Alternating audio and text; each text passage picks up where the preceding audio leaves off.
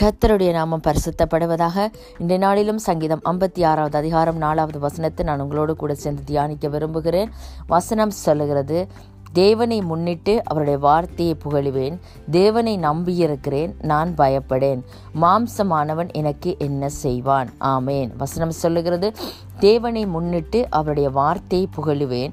தேவனை நம்பியிருக்கிறேன் நான் பயப்படேன். மாம்சமானவன் எனக்கு என்ன செய்வான் என்று சொல்லி இன்றைய நாளிலும் வசனம் எங்களை பார்த்து சொல்லுகிறது.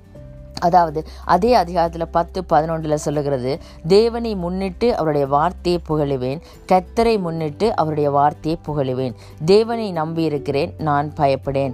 மனுஷன் எனக்கு என்ன செய்வான் என்று சொல்லி. இன்றைய நாளிலும் வார்த்தைகளை பார்த்து சொல்லுகிறது அதாவது நாங்கள் தேவனை முன்னிட்டு அவரை முன்னுக்கு வைத்து அவரை எங்கள் முன்பாக நிறுத்தி அவரை நம்பி இருக்கிற பொழுது நாங்கள் எந்த மாம்சமானவனுக்கும் மனுஷனுக்கும் பயப்பட வேண்டிய அவசியம் இல்லை அவர் எங்களோடு இருக்கையில் அதாவது நாங்கள் அவருடைய வார்த்தையை எப்பொழுதும் வாசிக்கிறவர்களா அதை புகழுகிறவர்களா அதை தியானிக்கிறவர்களா இருக்கிற பொழுது நிச்சயமாக அவர் எங்களோடு இருப்பார். நாங்கள் எந்த மாம்சமானவனுக்கும் மனுஷனுக்கும் பயப்பட வேண்டிய அவசியம் இல்லைன்னு சொல்லி இன்றைய நாளிலும் வார்த்தை எங்களை பார்த்து சொல்லுகிறபடியினால தேவன் தாமே அதாவது அவருடைய வார்த்தை சொல்லுகிறது அவரை நம்பினவர்கள் ஒரு ஒருவரையும் அவர் ஒரு நாளும் ஒருபோதும் கைவிட்டு விட்ட தெய்வம் அல்ல என்று. அதே போல அவரை நாங்கள் முன்னுக்கு வைத்து அவரை நாங்கள் நம்புகிற பொழுது எந்த மாம்சமான மனுஷனுக்கும் நாங்கள் பயப்பட வேண்டிய அவசியமில்லை. ஏனென்றால் தேவன் எங்களோடு இருக்கிறார். அவர் எங்களுக்காக யுத்தம் செய்வார். எங்களுக்காக